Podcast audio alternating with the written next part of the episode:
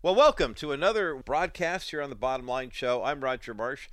I want to get into a story here. We're going to talk about some some interesting things today here on the program. I think with regard to values, with regard to what's happening in the culture as it pertains to um, the sanctity of life, the sanctity of value, the sanctity of tradition. There's a remarkable story out of Syria as the death toll continues to climb in the uh, Turkish Syrian earthquake, uh, the, the worst in more than 100 years. Um, it, it's just amazing to see how people who will look at uh, the world through the lens of Scripture when there's a tragedy, and then they'll throw that lens away when things seem to be going well. And what I mean by that is the number of people who are now looking at these stories of rescued kids and you know lives that are being uh, turned upside down and and the idea that there are people who uh, have um, you know have have the capability of doing better and you know raising money and throwing in their support. I'm always fascinated with the number of people who all of a sudden revert back to, if you will, biblical principles and biblical values in times of tragedy.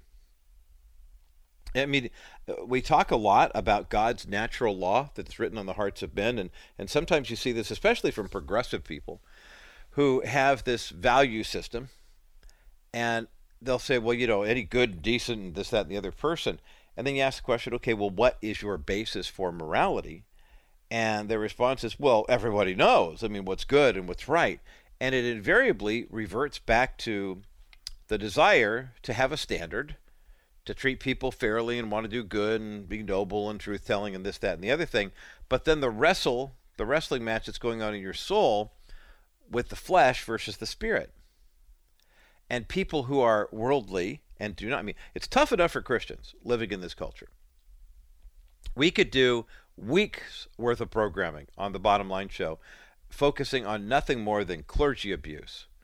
Uh, you know, the sexual mistreatment in the Catholic Church or the Southern Baptist Church or the pastor, there was one in Florida, I believe, who wound up bilking an elderly couple out, literally convinced them to sign their home over to the church, to the pastor, because she was a prophetess or something. I mean, it's just terrible. Unfortunately, we could fill up our airwaves every 90 minutes each and every day with nothing but those kinds of stories. They are out there. But I am intrigued with the number of people who are having such a difficult time with the fact that I believe that God's natural law is written on the hearts of every one of us. We're created in His image. And so we come pre wired, if you will, with biblical values. But then the world interferes with our minds and shows us different images, and we hear certain things that other people who have been corrupted by the system will say. And next thing you know, it's that uh, bad company corrupts good character. It's the, the, the principle of the rotting fruit. You know, you get a bunch of grapes together or something. I think grapes. This happens with them. Uh, one of the grapes goes bad in the bunch, and it's leaned up against some of the other grapes, and so next thing you know, whatever that is, mildew or I don't know what causes it, causes to fall apart. But all of that, literally, you could see the whole batch go bad. You know, that one bad apple, what was the Osmonds used to sing, spoils the whole barrel of the whole basket full of them. And you can see how the culture has become corrupted by uh, the, the, the sinfulness of mankind, and yet there's still that desire to want to do right you know, to want to help people in times of need. I wonder how many people reached out, for example, uh, for Damar Hamlin. I mean, you saw what happened, the, the young man with the Buffalo Bills. He had a heart attack, collapsed on the field in a game against the Cincinnati Bengals on January 2nd. And within a couple of days, millions of dollars had been raised. Not necessarily for his medical support. I think a lot of people thought, well, he plays in the NFL and he's got money and, you know, he doesn't need our help. But somebody went online and they dug up a project that he had been a part of when he was in college. Went to the University of Pittsburgh, stayed close to home where he grew up, and he found a neighborhood near where he was where the kids were less fortunate, and so he started as a an outreach project. He started a program to make sure that every kid in the neighborhood had something to open up, a toy of some sort to open up on Christmas Day.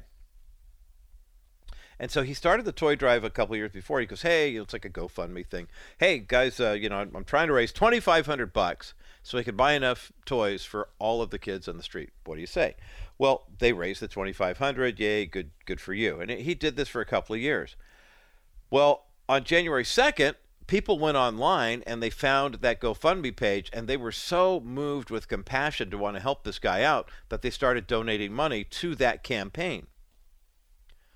Pretty soon the $2500 goal became a million dollars, then 2 million. Last I heard, over 9 million dollars was raised for Damar Hamlin's toy drive. Isn't that incredible?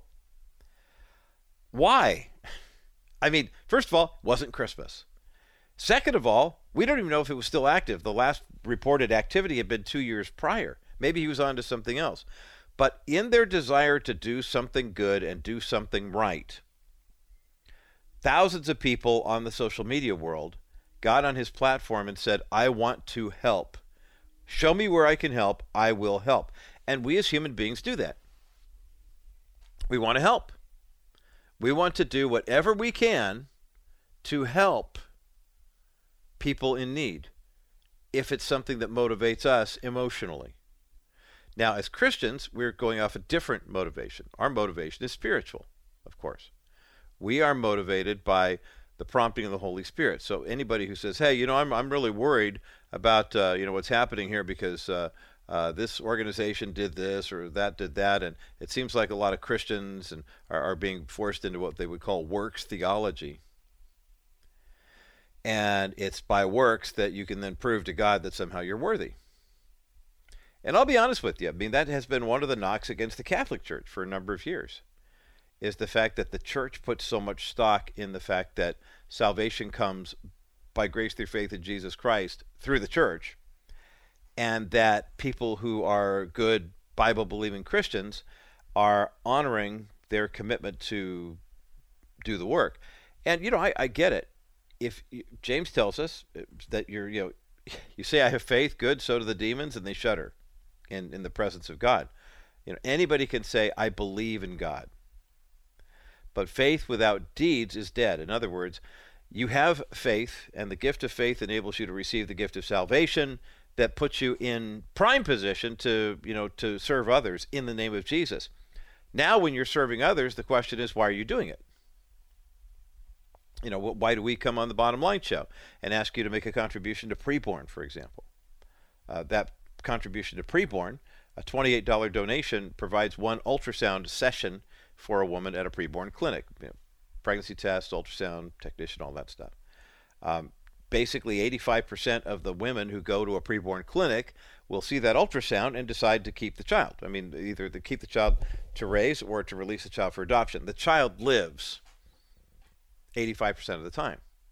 Mom received salvation on, on many occasions, 10,000 plus last year alone, with experiencing the witnessing of the Holy Spirit and the presence of Jesus through the witnessing of the ultrasound.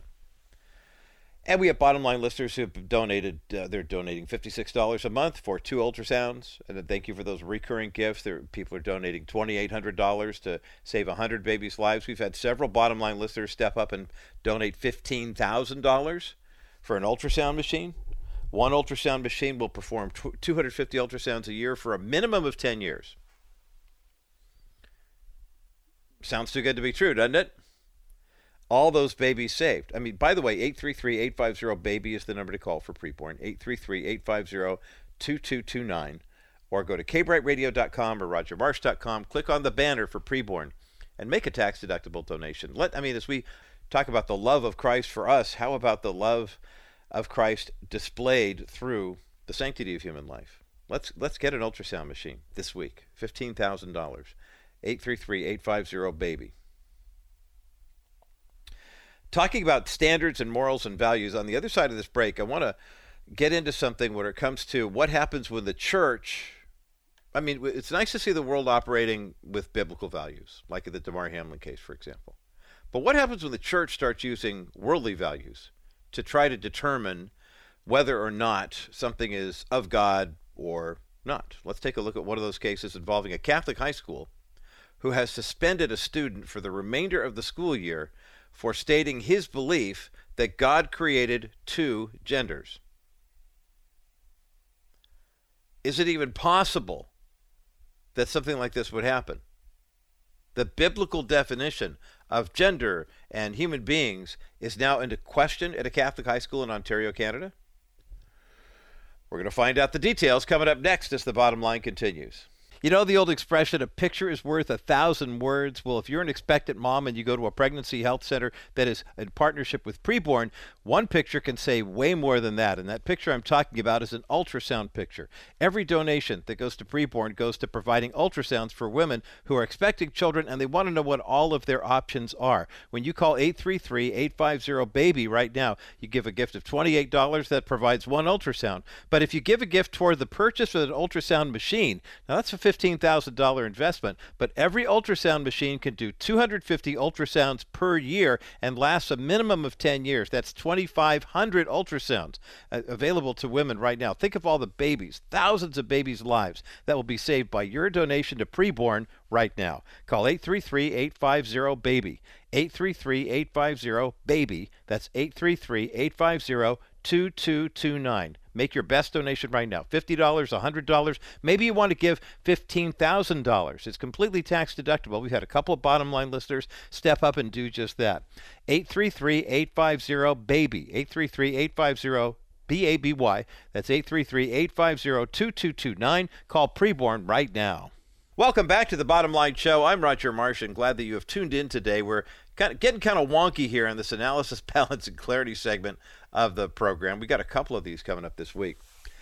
But as we were discussing how easy it seems for people in the world to slip into a biblical worldview when there's a crisis, like the uh, the uh, uh, the earthquake in Turkey and Syria, uh, the Damar Hamlin medical challenge, people showed up, you know, with millions of dollars in donations, and and how wonderful that is. What happens though when the church kind of starts adopting the attitude of the world with regard to common ideologies. Josh Alexander is a student at St. Joseph's Catholic High School in Renfrew, Ontario, Canada. He has been suspended. Back in November, he was suspended for the remainder of the semester for his outspoken stance on the fact that there are only two genders, male and female.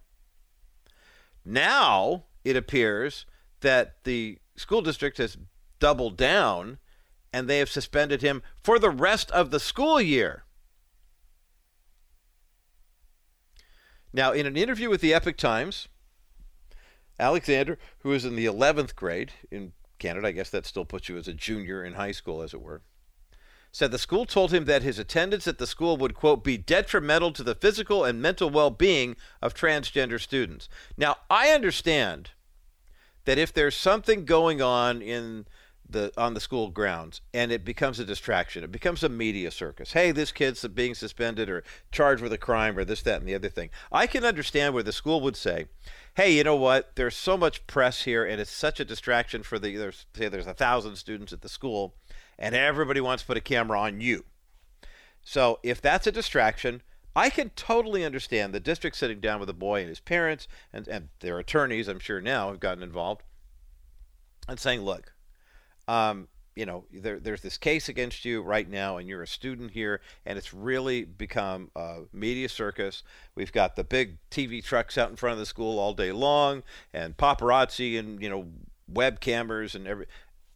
Why don't we just put you on home study right now until this thing gets sorted out. I could totally understand them doing that, and I think that would be somewhat reasonable. The problem, though, in this case, is that Josh Alexander's uh, enemy here is the school. Basically, here's what Josh Alexander is guilty of doing. In November, he was punished because he organized a protest on campus. He said there were a couple of girls who were friends of his in the 11th grade at St. Uh, Joseph's Catholic High School in Ontario. And they said, hey, you know what? There are a couple of guys here on campus who identify as girls. They're showing up to school wearing girls' clothing, but obviously they're still guys. So, in other words, biologically, they are male. The girl said, You know, I know that, you know, you want to be inclusive and all that stuff, but quite frankly, I'm not comfortable using the restroom or the locker room knowing that one of these guys could be in there acting like a girl. It just makes me uncomfortable. So Josh Alexander organized a uh, well, everything's a protest or a rally these days, but he did organize a rally and said, "Look, uh, here's the situation. We have to take into consideration whose rights are being impeded upon." I know that you could very easily say, "Well, what about this, these transgender students?" You know, these are guys who are uh, wrestling with gender dysphoria. They, they believe that they have been trapped in the wrong body or born in the wrong body, and as a result, they're trying to figure out their sexuality, and they should have accommodations made for them. Now, here's something I have never understood about this argument. And again, if, if you if you have a transgender student or some a student who's a child who's dealing with gender confusion in your home, uh, my heart goes out to you. I've talked to a couple of parents, not a lot, but a couple of parents and grandparents who've had this happen in their home, and they say it's heartbreaking because it really does draw a dividing line. You know, either people are just really quick to jump on and say, yes, we have to support this child, and whatever you want to do is fine, or no, God said that if you're born male, you're male, born female, you're female, and we can't have any discussion about it. So I trust me, I I understand the pressure. But one thing I don't understand is this. This happened here in the People's Republic of California several years ago. California has all sorts of transgender quote unquote protections for minors. And yet, California really does not know how many students are impacted by transgenderism. As a matter of fact, this is up until a couple years ago, there was only one school district in California. Of the 58 counties in the Golden State, of the 39 million people who live in California, of the 6.2 million students at that time who were in public school, there was exactly one school district that actually even bothered to ask how many transgender students go to your schools. San Francisco Unified School District was the only district in California that even bothered to ask. All the other districts were speculating. But up until legislation was passed a couple of years ago, you know how the districts handled it? They handled it case by case and almost exclusively, almost unanimously. If a student were dealing with transgender issues and they wanted to participate in you know the guy who wanted to identify as a girl and wanted to go to the locker room to change the accommodations were almost invariably that child went into the teacher's lounge used the bathroom there unaccompanied and nobody knew and nobody cared. But then the social justice warriors got involved and all of a sudden it was like oh well you know we have to make a big deal out of this. I mean back when president 44 was in office and he he started withholding school lunch funds unless schools provided accommodation for transgender students. And bear in mind that the bulk of transgender students now, this is a long way from the Johns Hopkins studies back in the 1960s, where a person would say, I believe I'm transgender, and they would meet with a psychiatrist regularly for like five years before they would start the transition process. Now, you got a couple of girls hanging out. One of them says, I feel like a guy, cuts her hair, starts wearing guy's clothes. And then two of her friends say, Yeah, we, we, we do too. Where are the hormones? And now the states are running in to make sure that they block all the parents. You can't get involved, and we have to do gender affirming care. It's a new study coming out of Finland from a leading gender dysphoria researcher who says the vast majority of kids who experience that kind of gender dysphoria, using their words, outgrow it but back here at St. Joseph's Catholic High School in Renfrew, Ontario, Josh Alexander has now been suspended for the entire school year because him calling attention to the school district and saying, hey, school administration, I have a couple of girlfriends here. They don't want to go public. I'm not going to out them, but they've told me, you know what? I don't like, I feel uncomfortable being in the girls' bathroom with a couple of guys who wear dresses and skirts to school. The school's response was, Well, you are now suspended, young man, for the rest of the year because your attendance at the school, quote, would be detrimental to the physical and mental well being of the transgender students. So, my question is if there's a thousand students attending the school, let's say, and there are two students who are transgender, you're literally going to put the, uh, the 998 other students in some kind of jeopardy because these two students feel ostracized? And two our knowledge here, no one or none of the transgender students has issued any sort of complaint. So now, it, it's it, incredible. The idea that the school has labeled Josh Alexander as offensive and a bully, it doesn't make any sense. Evidently, one of the transgender students is also an 11th grader, and that's why the school has labeled his uh, beliefs as offensive and even bullying. Here's what Josh Alexander said in response Offense is obviously defined by the offended. I have expressed my religious beliefs in class, and it spiraled out of control. Not everyone's going to to do that or they're not going to like it. Doesn't make me a bully. Doesn't mean I'm harassing anyone. They've expressed their beliefs. I've expressed mine. Obviously, mine don't fit a uh, narrative. He said, for them, it's about identity. For me, it's about biology and morality. It's interesting. Um, so, what happens to this guy? I mean, Josh Alexander told the Post Millennial in Ontario, they're using this as a technicality to say that they're not disciplining me. This is just a form of exclusion to protect other students. However, he's already enrolled at St. Joseph's Catholic High School, which reportedly bars him from enrolling at any other programs. He said, I can't do any other form of education right now because as long as I'm enrolled in this Catholic board, I'm not allowed to take an alternate route for education.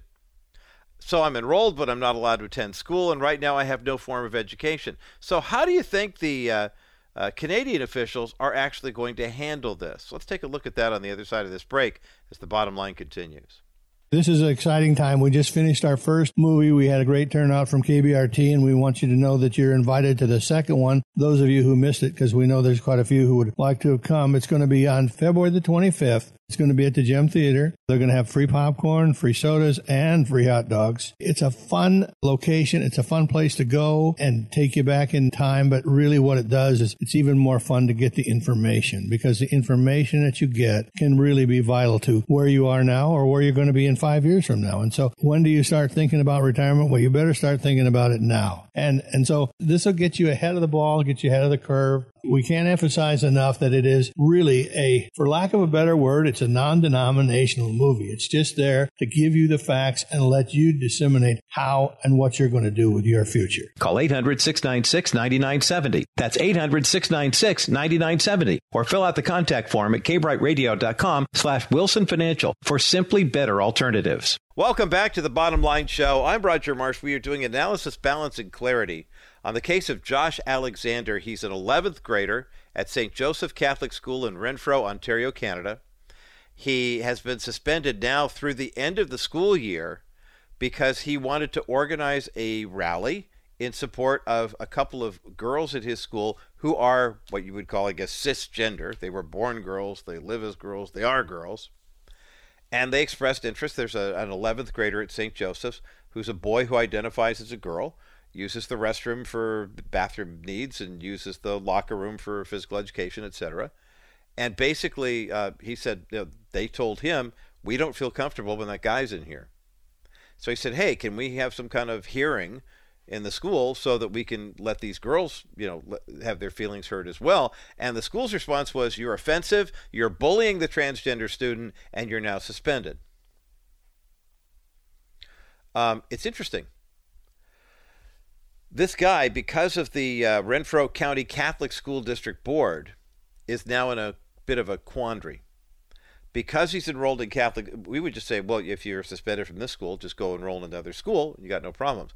But not in the People's Republic of Canada, where since he's enrolled in the Catholic County, uh, uh, excuse me, the Renfrew County Catholic School District Board, he's enrolled at that school, which means he has forsaken all other schools. He's not allowed to enroll anywhere else. So he's got to sit out the rest of this academic year unless he gets some kind of legal relief. And so, therefore, now he is taking the school board, he's taking the school, anybody else he can to task and saying, Look, I just want to go to school.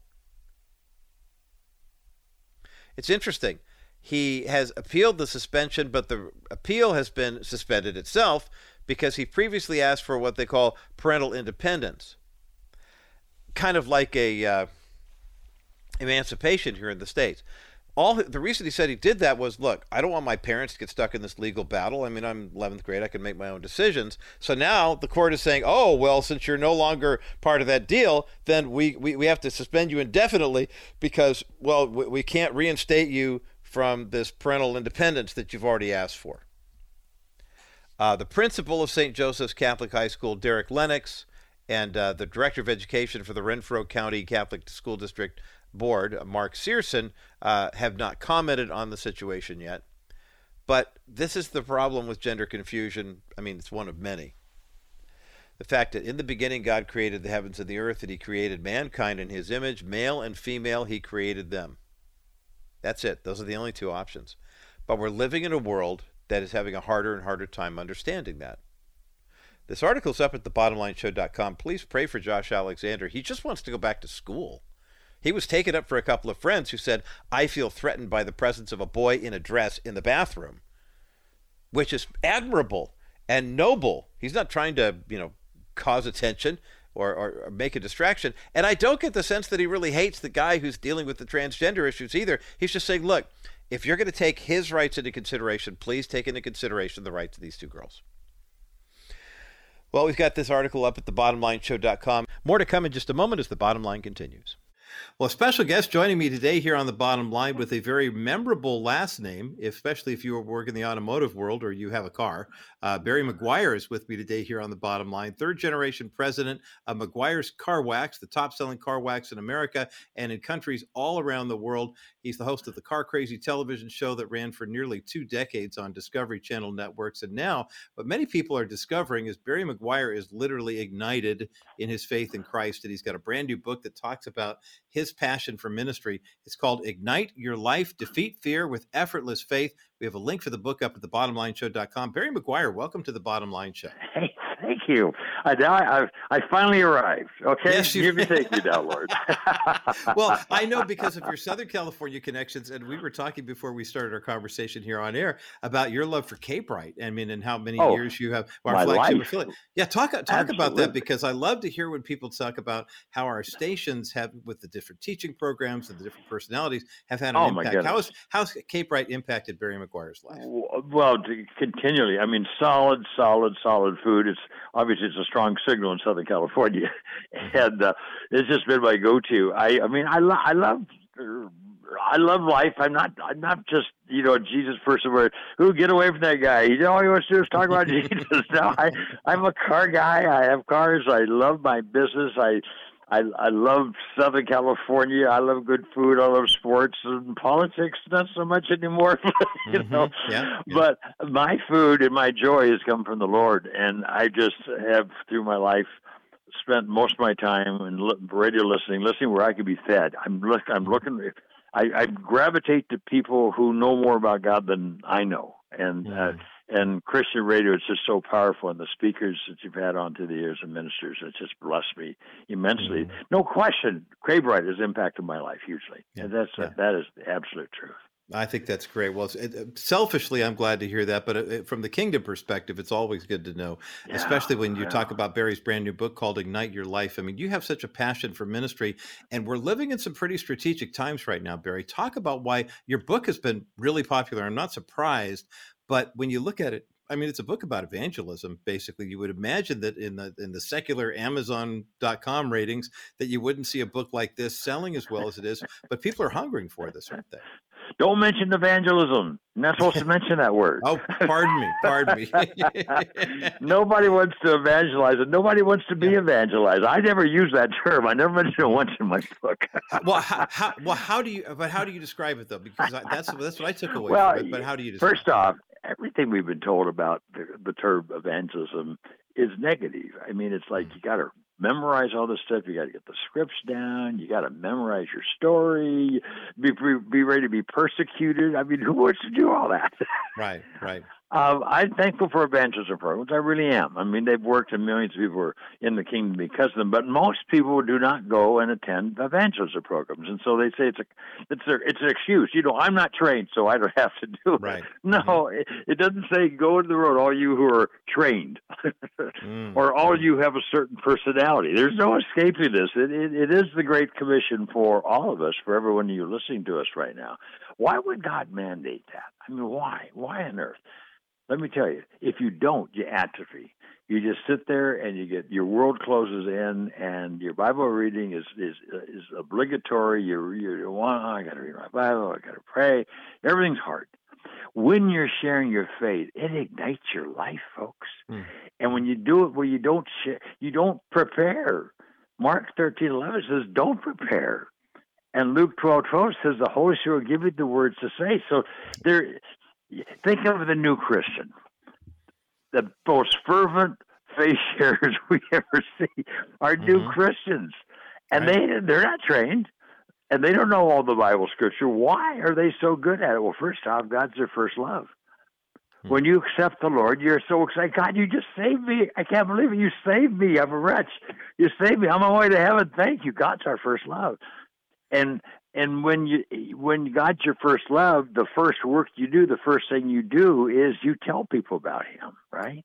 Right. We get whatever we're excited about. We talk about. If I had a great hamburger last night, I'm going to tell you today about this great hamburger. we just yeah. naturally talk about what we're excited about, folks. If you're not talking about God, the people you're not excited about God. I am sure you're on your way to heaven, but you're not having fun. Mm. And, and and when you start talking about it, and then they ask questions you don't understand, don't know. Or, so guess what? Nobody has to tell you to get in the Word. you have purpose. Now you're digging in the Word, and you and then you find the gem. There it is. You get all excited. You go back and tell Bob the next day. You know, I found the Scripture for you, and they get all excited. Their lives being changed, and, mm-hmm. and you're praying about the people you met today and the people you're going to meet tomorrow, and everything's alive. It's flowing through you. You've, you've actually are, are playing in the game. You've gotten off the bench instead of sitting there and complaining about everybody and worrying. You get off mm-hmm. the bench and into the game, and then you don't have time to complain because there's too many good things going on around you. And I right, gotta tell you, right. folks, I'm 80 years old. I've been doing it for 50 years, and it just gets better and better. And it was it was fantastic when I first started in the 70s, and it just gets better. And all the promises God makes to us when we live for His purpose are are amazing, and that's what ignites your life. If you're tired of worrying, most Christians are worrying today. If you want to get away from worry and get into peace and joy and know God's directing your steps, all you have to do is do what He says to do. Amen. Just Amen. love on people. You don't recite scripts. You just love on people, and then let God take the conversation from there. It's it's amazing how that happens. You Boy. you know, I mean, we're we both know that, but our most of our listeners don't, and it's so it's a wonderful thing. Well, I, I, appreciate you saying that. Barry Meguiar is with me today here on the bottom line. The book is called Ignite Your Life. We've got a link for it up at thebottomlineshow.com. Defeat fear with effortless faith. And I, the idea yeah. that this is effortless, well, the way you've just described it, Barry, I mean, the fact that we're, hey, we have a command go into all the world. We don't have to worry about what we're going to say because if we're meditating at God's word, we're in prayer, we've got that literally uh, hidden in our hearts. It does really take the worry out of the equation here, too. And yet, uh, there are many people who are kind of sitting on the bench, or maybe they're at the, are they at the starting line and they're just not moving, or or they don't know where the starting line is, Barry Meguiar? Help us. They just been that. filled with excuses and fears that are that are non-existent. And I, you know, I'm convinced Satan's number one tool against Christians is fear. Mm. Because he not only paralyzes, think about it, he sterilizes us. We can't reproduce ourselves when we're living in fear. If we're living in fear, we're not in faith, so we can't share our faith. Mm-hmm. And he won't answer our prayers. Do you realize? Yeah, of course you do, but our listeners may not realize in, in James 1, he says, if you're worrying and praying at the same time, you're double minded in all mm-hmm. your ways mm-hmm. and to not expect to receive anything from him. So, folks, if your prayers are not being answered, guess what? It's not his fault. He's not obligated because right. you're not living for him. And what does that mean to live for him? Romans 8:28 I think is the most un- misunderstood scripture in the Bible and maybe the second most important one. That's yeah, that's the one that says all things work together for good. You can say, well, they don't. Well, actually, they do when you do two things, and that's the whole scripture. He's, I promise you, I'll make everything in your life work together for good when you do two things. Better know what those two things are. Number one is to love Him and and really, mm-hmm. I mean, love Him, love Him with all your heart, like like a new Christian, all out. He's your right. first love. I love you, God. And if you do that, He says, to those who love me, to those who live for my purpose, because the two go together. You can't separate it. If you really love God, you'll live for His purpose, and nobody disagrees with that. There's there's absolute universal understanding that God's purpose is to seek and save the lost. Mm. So my business is my pulpit. I've I've taken a, a tiny little business and made it a global business, but it's always been secondary because guess what? when I get to heaven, it's not going to matter how many bottles of car wax I sold. it just won't matter. It's right. my pulpit. My business is my pulpit, and wherever you are, folks, it's your pulpit. And I don't care if you're surrounded by ugly, hard, angry, foul people, they need Jesus. Yes. And God loves them. And God wants you to use them to reach them. And when you do, if you see results or not, He you immediately step into this promise where God starts making everything in your life work together for good. And that can take you to a different job or a different place or or just start giving you favor or improvement right where you're at. But mm-hmm. you know this God is going to make it good. And when bad comes into our lives, we no longer see it as bad and we no longer ask for help. bad right. comes our life. And we've had a lot of bad in our life. I lost my 40 year old daughter just recently. Mm. I was, I was, I was moments away from losing my business. A joint venture partner was t- overtaking my business. I was dying in the hospital. The doctors gave, I mean, I've had some, some situations that have been tough on me. And in all of them, I've lived positively with joy without fear, folks. I'm telling you, this is the truth. And why? Because every time I say, God, I'm, I ask you for nothing because of two things. You know, I live for your purpose to seek yes. and save the lost. I, you know, I live for your purpose, and I know you keep your word. And you told me when I live for your purpose, you make everything good, and I'm fine. And then you see him move. Oh, my goodness sakes just amazing how that works. He, I, I, I, I, I often joke when I'm speaking somewhere, saying, you know, I'm 80 years old. Who knew the scriptures actually hmm. work? They're true. how um, about that? I, am laugh, laughing with you, Barry Meguiar, today here on the bottom lines. We're talking about your book, Ignite Your Faith. That sounds like something Steve Brown would have said out of Key Life. I mean, just the whole, hey, who knew when you got to be 80 years old that the scripture actually yeah. works? It, it, but it's works. Yeah. It is. And it's, it's profound, you know, but it's also basic scripture. It's yeah. just the most yeah. basic scripture we already know. Trust the Lord with your whole heart mm-hmm. and he'll direct your steps. But then how do you trust him with your whole heart? You trust him with your heart by doing what he asks you to do. Just do what he asks you to do. And he'll do it for you. You just show up. He sets the appointments. he gives you the words to say. it's you just walk away laughing, and you, I walk away and I look up. I see God smiling at me. Yeah, I see Jesus smiling at me. You know, we can give Him joy we can grieve him, but we can give him joy. When we fall, when we pull that off, I feel Jesus. I can see Jesus looking at me like, "Way to go, Barry! you allowed me to reach that person through you." And when I see him smiling at me, that puts a bounce in my step. God's happy mm-hmm. with me. Wow. Mm-hmm, mm-hmm and that ignites your life. And that's the story of this book is all scripture with life lessons, just just as perspective to help you understand in perspective how that actually works on a practical basis. Barry Meguiar is with me today here on the Bottom Line. The book is called Ignite Your Life. We've got a link for it up at the thebottomlineshow.com. More to come in just a moment as the Bottom Line continues. Ignite Your Life is the brand new book by Barry Meguiar. Mm. Defeat Fear with Effortless Faith. We have a link for the book up at the thebottomlineshow.com. Barry, one of the questions that you pose in this book is asking the question you mentioned about the changing environments. You mm-hmm. know, the, the fact that the world is oh, changing, oh, but for us as Christians too, oftentimes we do yeah. the same thing over and over again and say, well, I must not be called to presenting the gospel because I never seem to be in a situation where I'm doing that. Talk about why a change in environment isn't necessarily a bad thing, even if it feels a little forced and awkward sometimes. No, oh, oh, well, uh, that salt and light thing, it says uh, we should be salt and light. Salt and light share this one characteristic. Um, they both change their environment. Light changes its environment. Salt changes its environment. The question is, everyone of you listening to me right now, are you changing your environment, or is your environment changing you?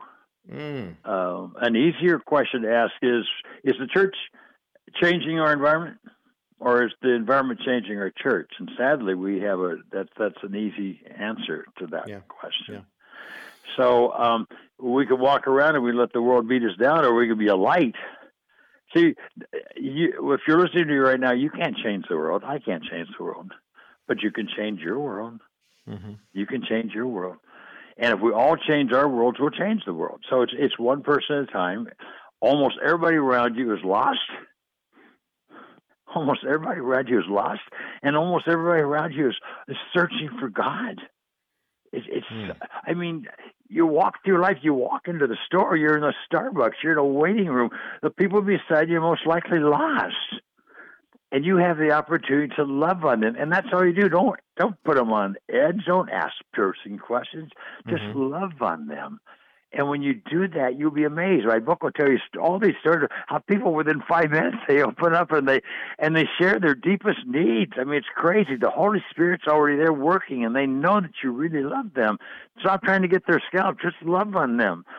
And when they share their stories with you, then God gives you gives you scriptures you haven't thought of for years. Mm-hmm. He brings mm-hmm. the remembrance and he and he ministers to them through you. And you see their life changing. It's it's the most amazing thing. And let me just emphasize that by an amazing scripture in Isaiah. It's the only scripture I found that says why we should share our faith. Mm. It says, "Thus saith the Lord, I, I appoint you as my witness, so that you will believe." Mm. I, if mm-hmm. I was mm-hmm. God, I'd say so they will believe. But he said no, because he knows if you share your faith, you're going to have intimacy with him, and that's how you really know God. You're shortchanging your life, pastors. You're you're you're cheating. You're your people by not telling your your job is to equip the saints for ministry. You should be sending us, and you're not. And when you send us out, we multiply your ministry. But you set your flock on fire because every time we do that, there's a blessing that comes back, and all of a sudden, we are contagious. We are mm. contagious. People want what we have, mm-hmm. and to mm-hmm. walk knowing every everywhere you go, it's a mission. I walk into a, a car show. I do it all the time, right? Mm-hmm. And I, I'm I'm still car wax. I mean, I, I do it, for, but it's also a mission field. I look at that that car show. I say eighty percent of the people here need Jesus. Yep and I and I'm going to seize every opportunity. Folks, do you know that everything you say and do every day, from the time you wake up in the morning to the time you go to bed, everything you say and do is moving everyone watching you closer or further away from God. Right. You're right. You're, you're, you're already in full time ministry. You can't get away from that and so you start asking yourself, how do I do that? so, and we lead people away from God so easy. We walk into a restaurant, we're talking about God, we take longer than we should at the table. The server hears us, our conversation, we stiff them on a tip. Do we just move that waiter closer or further away from God? As opposed mm. to, yeah, you banter with the waiter, and just before they they finish the last order, you say, oh, "One more question." Uh, we always pray and we always pray for food. We always ask our server, is there anything we can pray for you about? And mm. we hmm. find that most people have needs, and we're happy yes. to include anything that you. And over half the time, they'll tear up. Yeah. And and you'll hear problems you can't imagine that smiling waiter server on your table has at that moment and you get to pray for them. Did we move them closer to Jesus? Absolutely. Mm. Uh, it, it's every time. Every, somebody just walked out of a restaurant the other day, and they they said to me, "I give that person twenty five dollars, an extra twenty dollars when uh, when I left to tell they're doing a good job." I said, "Well, what did that accomplish?" Well, it made them feel good. I said, "Yeah, it made you feel good too."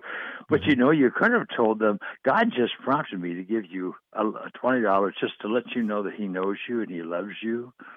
And he's and he cares for your family. You know, just a thing you think. What do you think that would do for that person that day?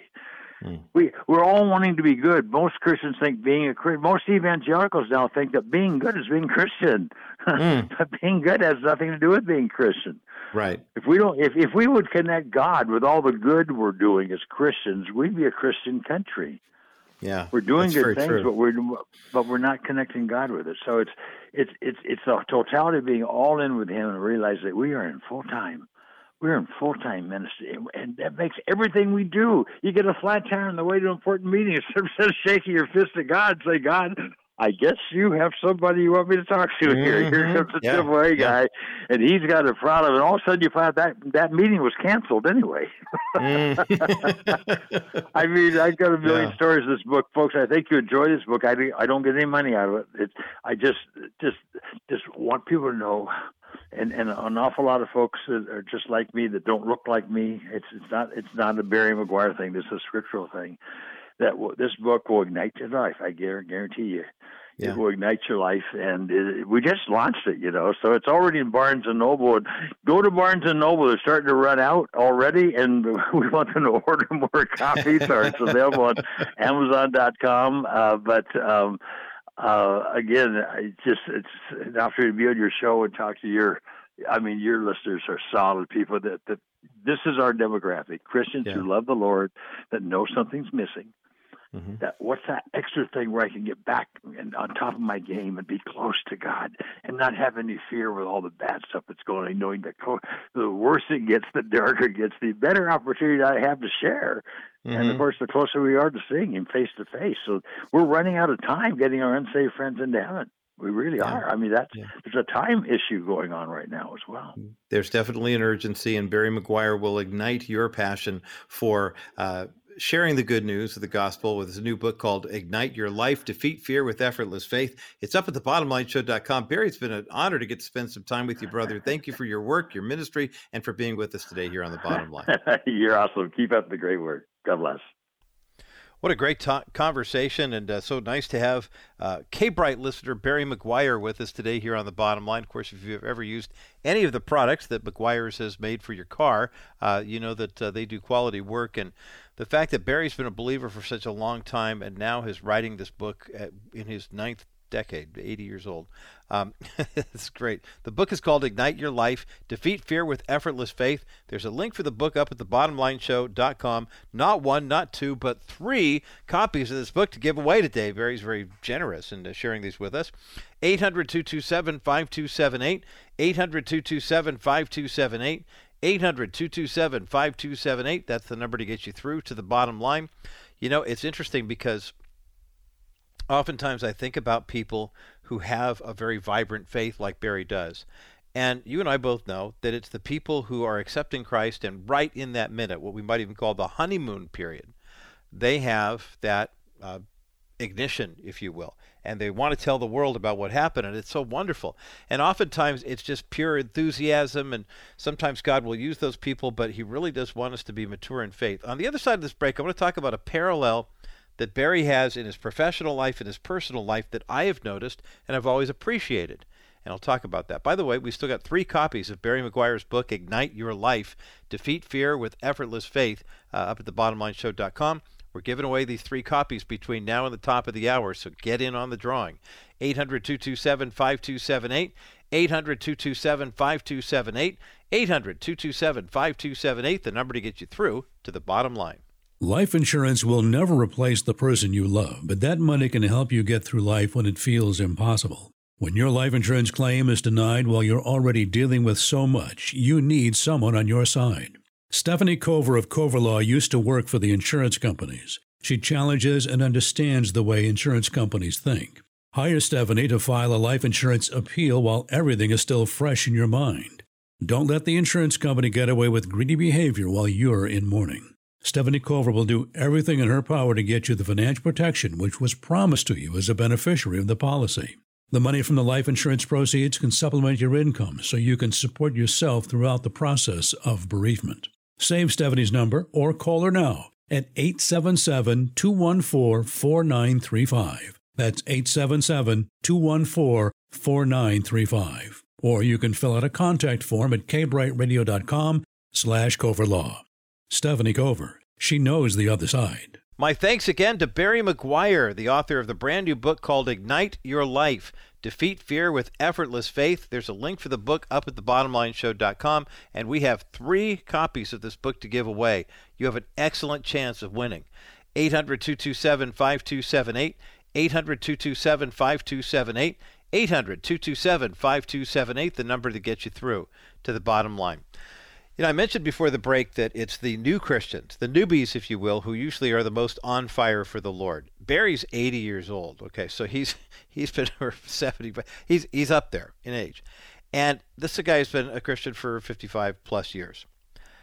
Why is it that he has this enthusiasm, and many people who've been walking that long with the Lord don't? Well, think about this. The last name Meguiar, I don't want to take for granted that you know that Barry Meguiar is the third generation president of Meguiar's Car Wax.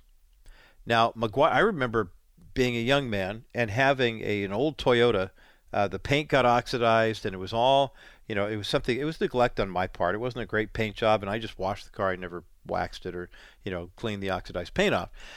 And I remember a friend of mine telling me, "You got to get some Meguiar's. This is the best stuff." And I looked at the cost and went, "Holy moly!" I mean, it was way more than turtle wax or whatever I was looking for. I didn't understand why anybody would use it. So he bought me some, and I tried it on my car, and I understood why. And it wasn't a ton more, but it was more expensive, but it was the better product. As a matter of fact, Meguiar's car wax is the top selling car wax in the United States and in every country where they sell it. Barry has uh, he was a TV host for nearly 20 years. You might have seen the show Car Crazy on Discovery Channel networks. Um, he is also the founder and president of Ignite America, and they have a weekly podcast. They've got a daily short feature. It's heard on over 900 Christian radio stations nationwide. He is a lay ministry leader in the Assemblies of God network. He was the Layman of the Year a few years ago. He's got a, a received the Billy Graham Award at National Religious Broadcasters. But here's the thing about Barry that I love. When you think about what Meguiar's car wax does, it doesn't just shine up bad paint. The car wax that you use on it will either protect your brand new paint, keep it shining, or it will they've got products that will kind of clean up older paint and give it that new car luster. And in the same way that we as we've been walking with the Lord might get a little beaten down and worn out, you know, by our faith A guy like Barry Meguiar comes along and says, Look, this is what we do for cars in my professional life, but this is what we do for souls in my spiritual life. God brings the means to get you cleaned up, inside as well as out. You wonder why people who've been walking with the Lord for a long time might be in their 80s, even 90s, and they still have that youthful glow about them. I think of my friend Court Braden, who's 91, still hits the shopping malls of Southern California on a regular basis to share the gospel people at the food court. You wonder why we have that glow. Well, we don't have a an artificial wax like a Meguiar's car wax to shine us up. We have the Holy Spirit radiating in and through us. And as I heard a great message from Pastor Chris Smith at Eastgate Fellowship over the weekend, talking about the fact that it's only when you're empty that the Holy Spirit can fill you, and it's only when you are full of the Holy Spirit that He can spill over out of your life into the lives of others. So, literally, Paul writes in Ephesians 5 Be filled with the Spirit. That's good news, and that's the bottom line. For our KCBC audience, enjoy the rest of your day And Rabbi Schneider, Discovering the Jewish Jesus. Coming up next, for those who remain on the network, our monthly visit with Gregg Harris, the president and CEO of Thru the Bible. Coming up next as the bottom line continues. From the studios of KBRT in Southern California, the flagship affiliate for the Bottom Line Show, I'm Roger Marsh, host of the Bottom Line, joined for our monthly conversation by Gregg Harris, the president and CEO of Thru the Bible, ttb.org. Gregg Harris, welcome back to the Bottom Line Show. Great to be with you, Roger. Thanks for, for, having and, me. Well, and for everyone who's watching on myhopenow.com as well, we get now we have Gregg's uh, handsome face right up there as well from his uh, very high tech. Sorry studio. about that. Well, both of us have our high tech uh, home studios yeah, yeah. working today, but that's okay because the, the, one of the things I appreciate about these gatherings is that we can have a really huge impact on a lot of different platforms using yeah. relatively basic technology today. Yep. And that is where Thru the Bible is as well. Now, in what year are we in? I mean, I, I know where we are cycle wise in terms of the five year right. teaching, but what year is the ministry of Thru the Bible? Well, in 1967, so we just completed 55 years. Wow. That's yeah. incredible. And at, when, earlier in, in an earlier month, we talked about last month. We talked about uh, that we're in our our uh, 11th five year cycle. We're not done yet. We got a couple more years. And so, as we've talked about in the past, in 1967, Dr. McGee did a two and a half year version of Thru the Bible. So the five year started in 1970, which means uh, basically by about 2025, we will have uh, finished 55 years of the of the broadcast in Incredible. its current form. Amazing, it's, yeah. It really is amazing, and it's it's such a simple concept, and I and I've spent a lot of time in my later years uh, designated the difference between simple and easy. Because yes. uh, you know yes. when you get right down yep. and you know very well how yep. sometimes things just happen. But the simple, the simplicity of the ministry through the Bible is is really it's really very spot on. And yet I realize that every year, just as we are gaining new listeners, the Bottom Line Show every week mm-hmm. and every month, the, uh, Thru the Bible, and uh, more people are getting on the Bible bus. I guess yes. is what I was trying to say. And I, I think it's it's helpful for people who join in to know. I mean, where you guys are coming from, where your heart is. I yeah. Mean, I know I've known you for half my life, it seems, and uh, it's ministry wise. And I know it pretty much by heart. But for those who might be new to the ministry or people yeah. who are you know new to the bottom line show and haven't heard one of these conversations before, share with us if you would, Craig, what that philosophy of ministry looks like. Yeah, and I, I want before we even get into the specifics, I want to say, Roger, that um, I know your heart, and I'm grateful for you inviting me to to have these conversations. Our heart is to help you and encourage you. We're not trying to promote something and and uh, you know get get people ex- what we want people to get well i'm sorry we are promoting the word of god yeah. and we're promoting prayer and we're promoting pure ministry. That's the goal of this. This is not to to brag and say look how great we are. Maybe that's the first the first uh, principle that steve schwetz who's the host of of Thru the Bible who has been for what 30 30 plus years and also is the chairman of our board we often say to our listeners uh, we're just not that smart. Okay.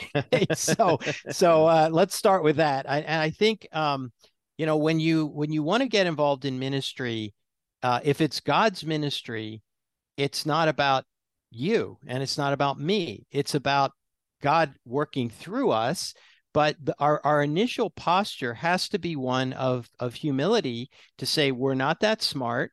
We don't know what we're supposed to do. Okay. Some of the things I'm about to say, some of your our listeners our listeners, not just yours. We're we're together in this, right, Roger? Amen. Um, I want you to share the blame. Uh, some of our listeners are going to say this this sounds really contradictory, Gregg, or it sounds it sounds like you don't know what you're doing.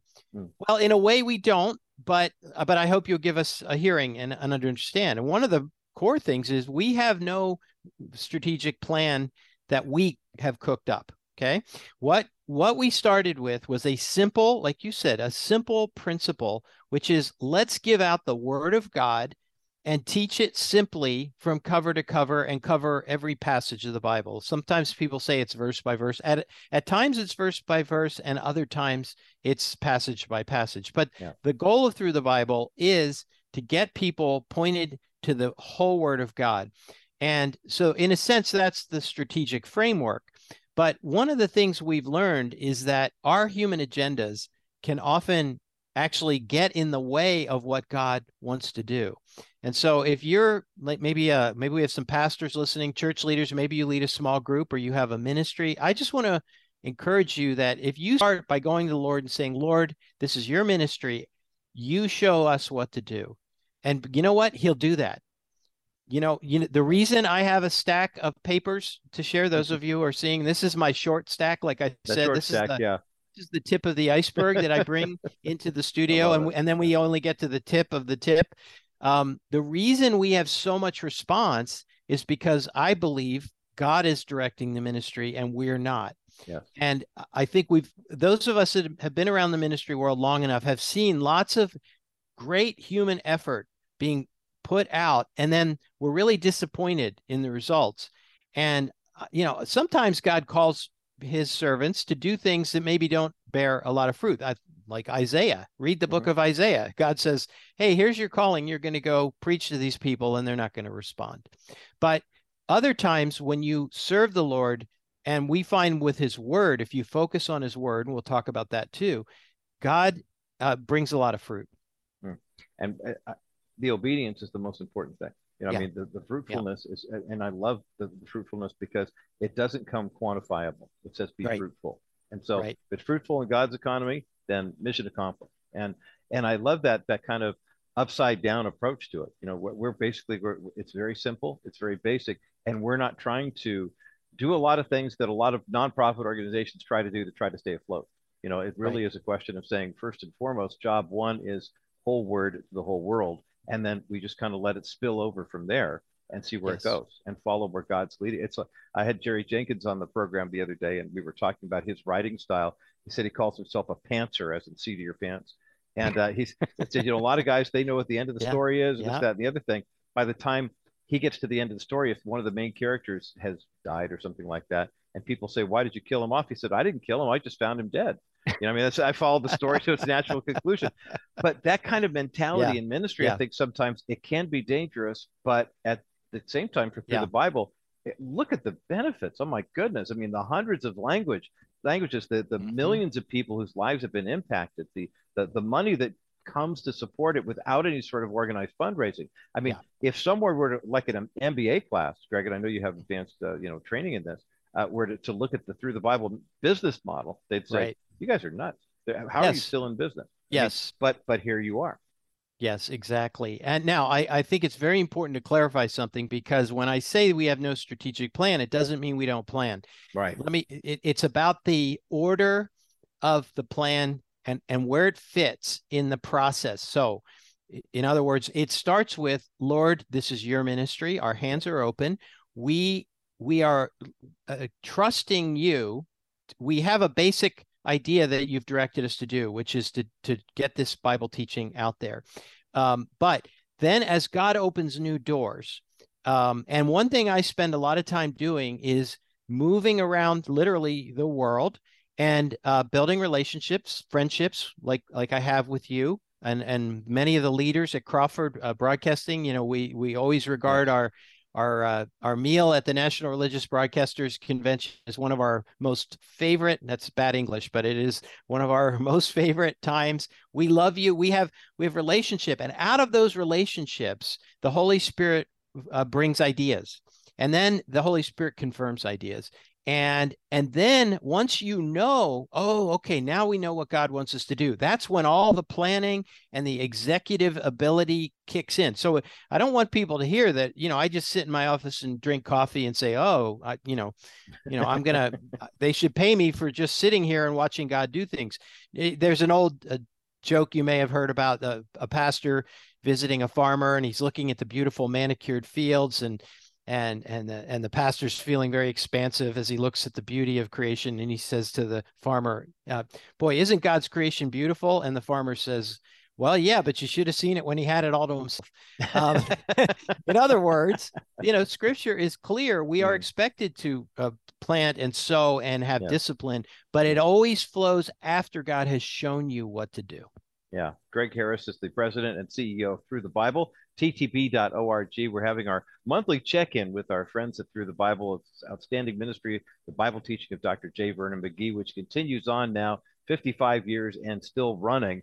And if you have benefited from this ministry, I heartily recommend you reach out to them and let them know how much this ministry has meant to you and also provide support as God leads you. We're going to take a quick break and we'll continue with more of this conversation on the philosophy of ministry at Thru the Bible. Fascinating discussion with Gregg Harris continues on the other side of this break. The bottom line continues. One of the greatest gifts that we can give to an expectant mother is the gift of the first picture she'll ever have of her son or daughter in the womb. That comes through an ultrasound, and our friends at Preborn have an opportunity for us to make more of these ultrasounds a reality. Every time you give a donation of $28 to Preborn, that means one more ultrasound can take place. But how about giving enough money for an ultrasound machine? The cost is $15,000. It's a sizable investment, but every ultrasound machine can do 250 ultrasounds per year and lasts at least 10 years. Now take that cost $15,000 and divide that by 2500. Okay, now you begin to see how the cost per ultrasound goes down even more once we have more ultrasound machines to donate into preborn clinics. Make a donation right now to preborn. It's completely tax deductible, and every penny, every dollar you donate right now is going to the purchase of an ultrasound machine. 833 850 BABY is the number to call. 833 850 2229 or go to kbrightradio.com. That's K B R I T E radio.com. Click on the banner for preborn and make your best donation right now. $25, $50, $100. It all counts towards saving babies' lives. kbrightradio.com. Hit the preborn banner right now. Continuing conversation today here on the Bottom Line Show with Gregg Harris, the president and CEO of Thru the Bible, ttb.org. And Craig, you know, I've made it all the way through. This is uh, now the second recording that we've done in the past couple of months where I haven't referred to TTB as the Thru the Bible Radio Network. you've done well you've It took done me well a long time, a long time to kind of wean by. Because remember, I mean, I I was the board op at KPRZ in San Diego back in 1993. I remember when Steve started, when Steve Yeah. Sweat started. I- Yep. one day, Yep. all of a sudden, Steve was there, and I don't remember if the man, the name of the band he replaced. bob smith Bob was, and Bob was. You could tell Bob was getting ready to, you know, Yeah. retire. Yeah. Um, and and I heard Steve, and the first thing I thought, I got to pray for this guy because everybody's going to go, wait, what happened to Bob? oh You yeah I mean, I mean, talk about one of the most recognizable voices in radio, Yeah. and then you have to replace him. here we are 30 years later, and Steve's chairman of the board. So I guess I, I think it worked out well for him. It did, although I honestly he got hate mail in the beginning. Bob Smith died. That's that's the story. Is, is Steve Schwetz was about to move uh, to take he was in uh, sales. He was in medical uh, equipment sales. He was very successful. He was about to take a job up in the san francisco bay area he said he had a for sale sign in his uh, in his yard and somebody at the church of the open door uh, heard his voice and said you know our announcer has cancer and we think mm. he's going to be gone soon and we we need will you come in and read? And he read on a friday and they on Monday they said you're our you're our new host. Wow. And and Steve said he he pulled the for sale sign out of his heart and he decided to stay and commit to the ministry and and he has been greatly blessed and he's yeah. blessed many people. Well, we're talking about yeah. philosophy of ministry with yep. uh, Gregg Harris, the president of Thru the Bible, and and having a conversation, giving our listeners kind of a behind the scenes look at how this uh, kind of uh, uh, organized spontaneity type of work yes. organization works, if that makes any sense. Uh, yep. Because let's face it, apps just don't happen. Uh, translations mm-hmm. don't just happen. So obviously, right. somebody has to mow the lawn. Uh, yep. But but but as you move forward, I mean, you've been at the helm now for a, decade or so, mm-hmm. um, involved in leadership. How how have things changed for Thru the Bible? Has the philosophy changed? Is it just the technology is different? How do you describe it? The philosophy is unchanged. If anything, I think it's even more uh, cemented. Uh, you know, in we have proven in a world, including a global pandemic, we have proven that this method that we just talked about in the last segment, and if you didn't hear it, I encourage you to to go and listen to that segment or check it out on My Hope Now uh, because we're we're trying to talk to you about how do you do ministry. Every one of us as Christians should be involved in ministry, and yes. it all starts with eh, eh, well the story we just told about Steve Schwetz. He was willing to to change his career plans because God showed him he wasn't planning. He had no grand design to be uh, one of the most recognized voices in Christian radio. By the way, he also had a very uh, profitable career in uh, secular voiceover work, which led him into some new business opportunities. And you know, he's never taken a penny from Thru the Bible mm. because mm-hmm. and and God has blessed him. And and none of that. If Steve were with us today, he would say, "I didn't plan any of it." And I'll tell you. Steve Schwetz is one of the smartest people I've ever worked with, and he's he's a brilliant businessman but he didn't have a grand plan. So we talk about that also, and you referred to it in the last segment. We don't do anything that looks like traditional fundraising. And this is a very important. I, to me, the principle biblically, it's a, it's a lot like in First Kings 19, I believe it is, when Elijah has the grand showdown with the prophets of Baal, mm-hmm. and he says, you know, pour water barrels and barrels of water all over the altar. In other words, make it impossible for this to be humanly uh, workable. And and that is really Thru the Bible.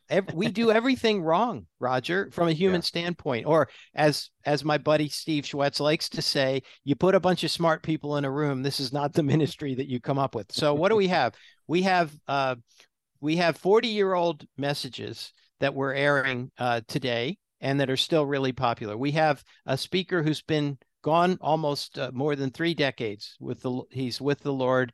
So we have a dead speaker. He has a terrible voice for radio, right? He would never get, and he would say that Dr. McGee, you know, he would get letters from people that would say, I, I just listened to you to mock you because you sound like a, you know, a hick. You sound like a hayseed. And then they'd listen to what he was saying and they get saved and they, you know, praise the Lord for for his voice. Mm-hmm. Um, we don't do any fundraising, as I said. Um, more than half of our budget, if you send a dollar to Thru the Bible, more than 50 cents will be invested in our global ministry.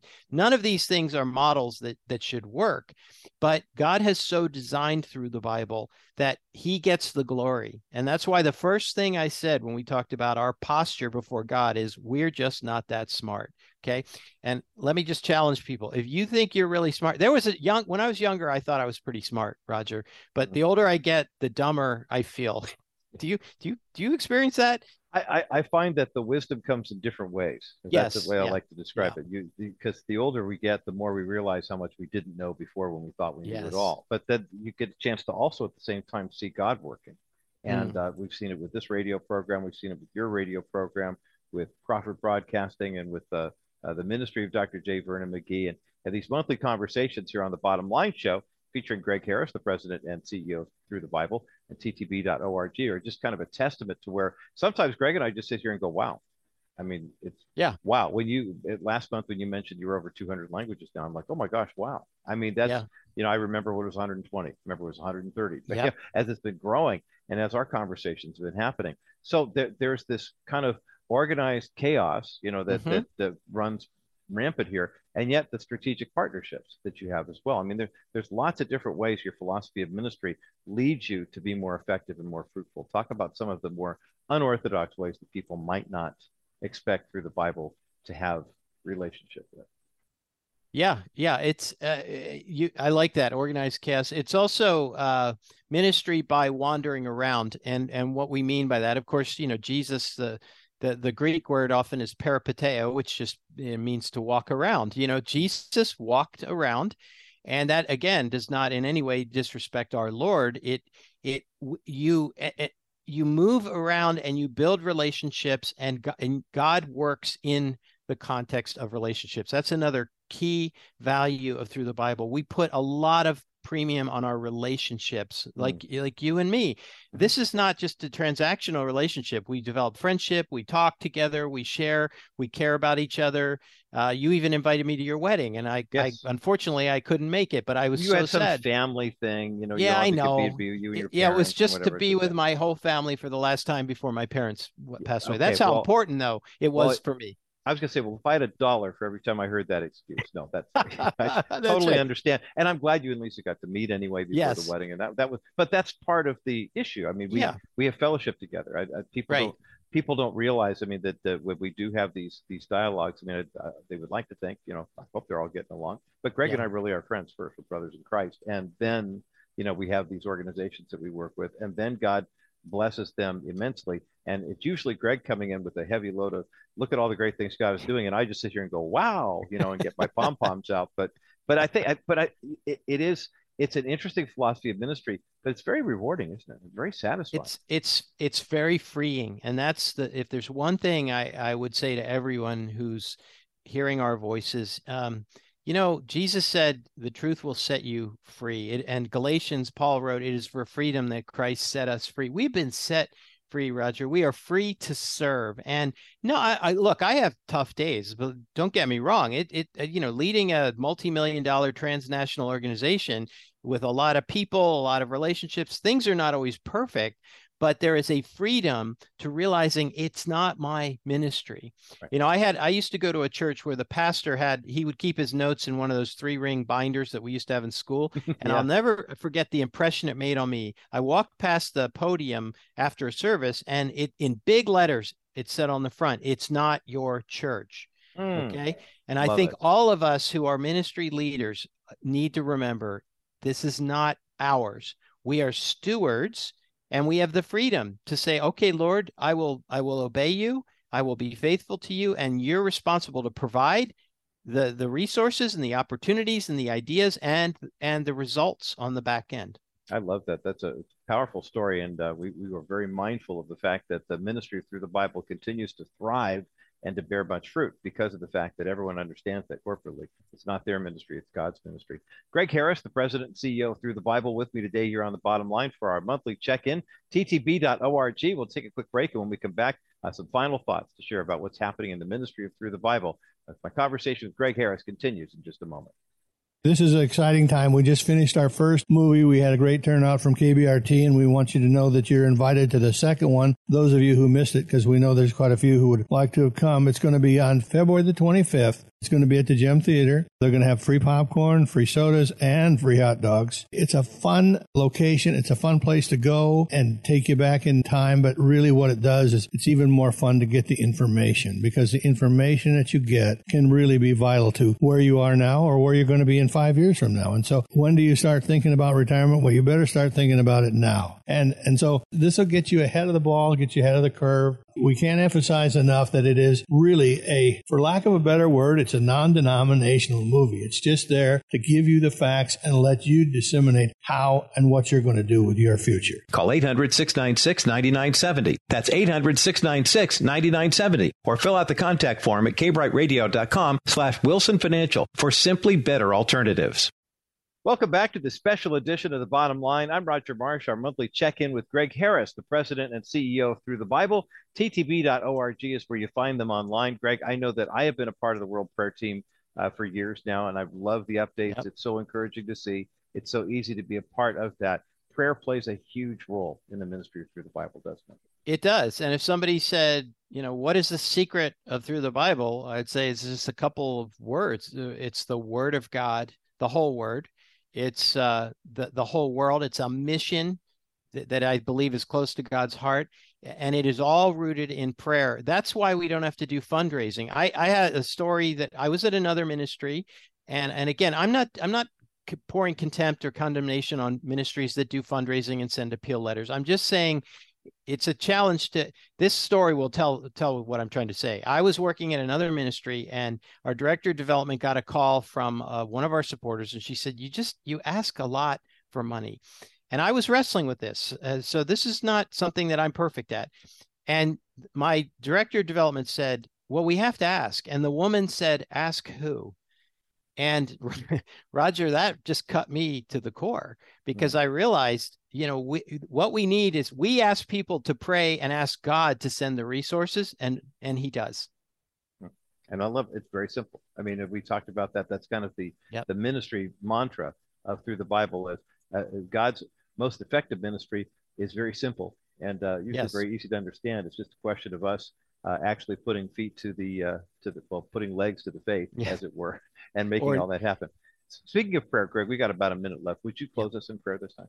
Yes, Heavenly Father, um, we just thank you that we get this time to talk together, Roger and I, and with all of the friends that are listening to us.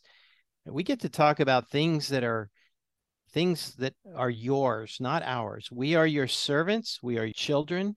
You have brought us into your family. You brought us into the family business, so to speak, and you've brought us into the vineyard. And I pray for everyone hearing our voices that they would get a, a fresh vision of of what a joy it is to serve you and how much freedom there is and and and just to release the worry and the stress that often goes with particularly leadership of ministry i pray lord that your spirit would set us free to be good witnesses for you and to bring glory to the name of our Lord Jesus Christ, in whose name we pray. Amen. Amen and amen. Gregg Harris, the president and CEO Thru the Bible, ttb.org or 865 by if you want to reach out using the telephone. See all these different modes of uh, connection point that we have here. Uh, if you're listening to the podcast at Apple Podcasts or Stitcher or TuneIn or uh, thebottomlineshow.com, if you're watching us on My Hope Now, please drop us a note and uh, give us a big rating, but also take a look Thru the Bible Half Offer. Gregg, always a pleasure to spend time with you. Until next month, thanks for being with us here on the bottom line. Thank you, Roger. My thanks again to Gregg Harris, the president and CEO Thru the Bible, ttb.org. And I encourage you to go online and support the ministry of Dr. J. Vernon McGee, heard every weekday morning, 8.30 and 12.30 right here on K-Bright in Southern California. And you can check our local listings. I'm pretty sure J. Vernon McGee and Thru the Bible on every station of the Crawford Media Group uh, roundtable there each and every day. You know, it's interesting. Tomorrow is Ash Wednesday and I want to give you a little precursor of what we're going to be, kind of a foretaste of the feast to come. On tomorrow's program, I'm going to be reflecting on Ash Wednesday, looking at the Asbury revival that's now spread to Baylor and other college campuses, but also want to take at it through the lens of how do we have revival in our hearts and share the good news of the gospel. I want to be praying about how you can support preborn tomorrow. We got a special opportunity for you to help us raise 40 uh, raise funding for saving 40 preborn lives in honor of the 40 Days for Life campaign that kicks off tomorrow. Be thinking about how you can make that $28 donation to preborn and save a baby's life today. Share the good news. That's the bottom line.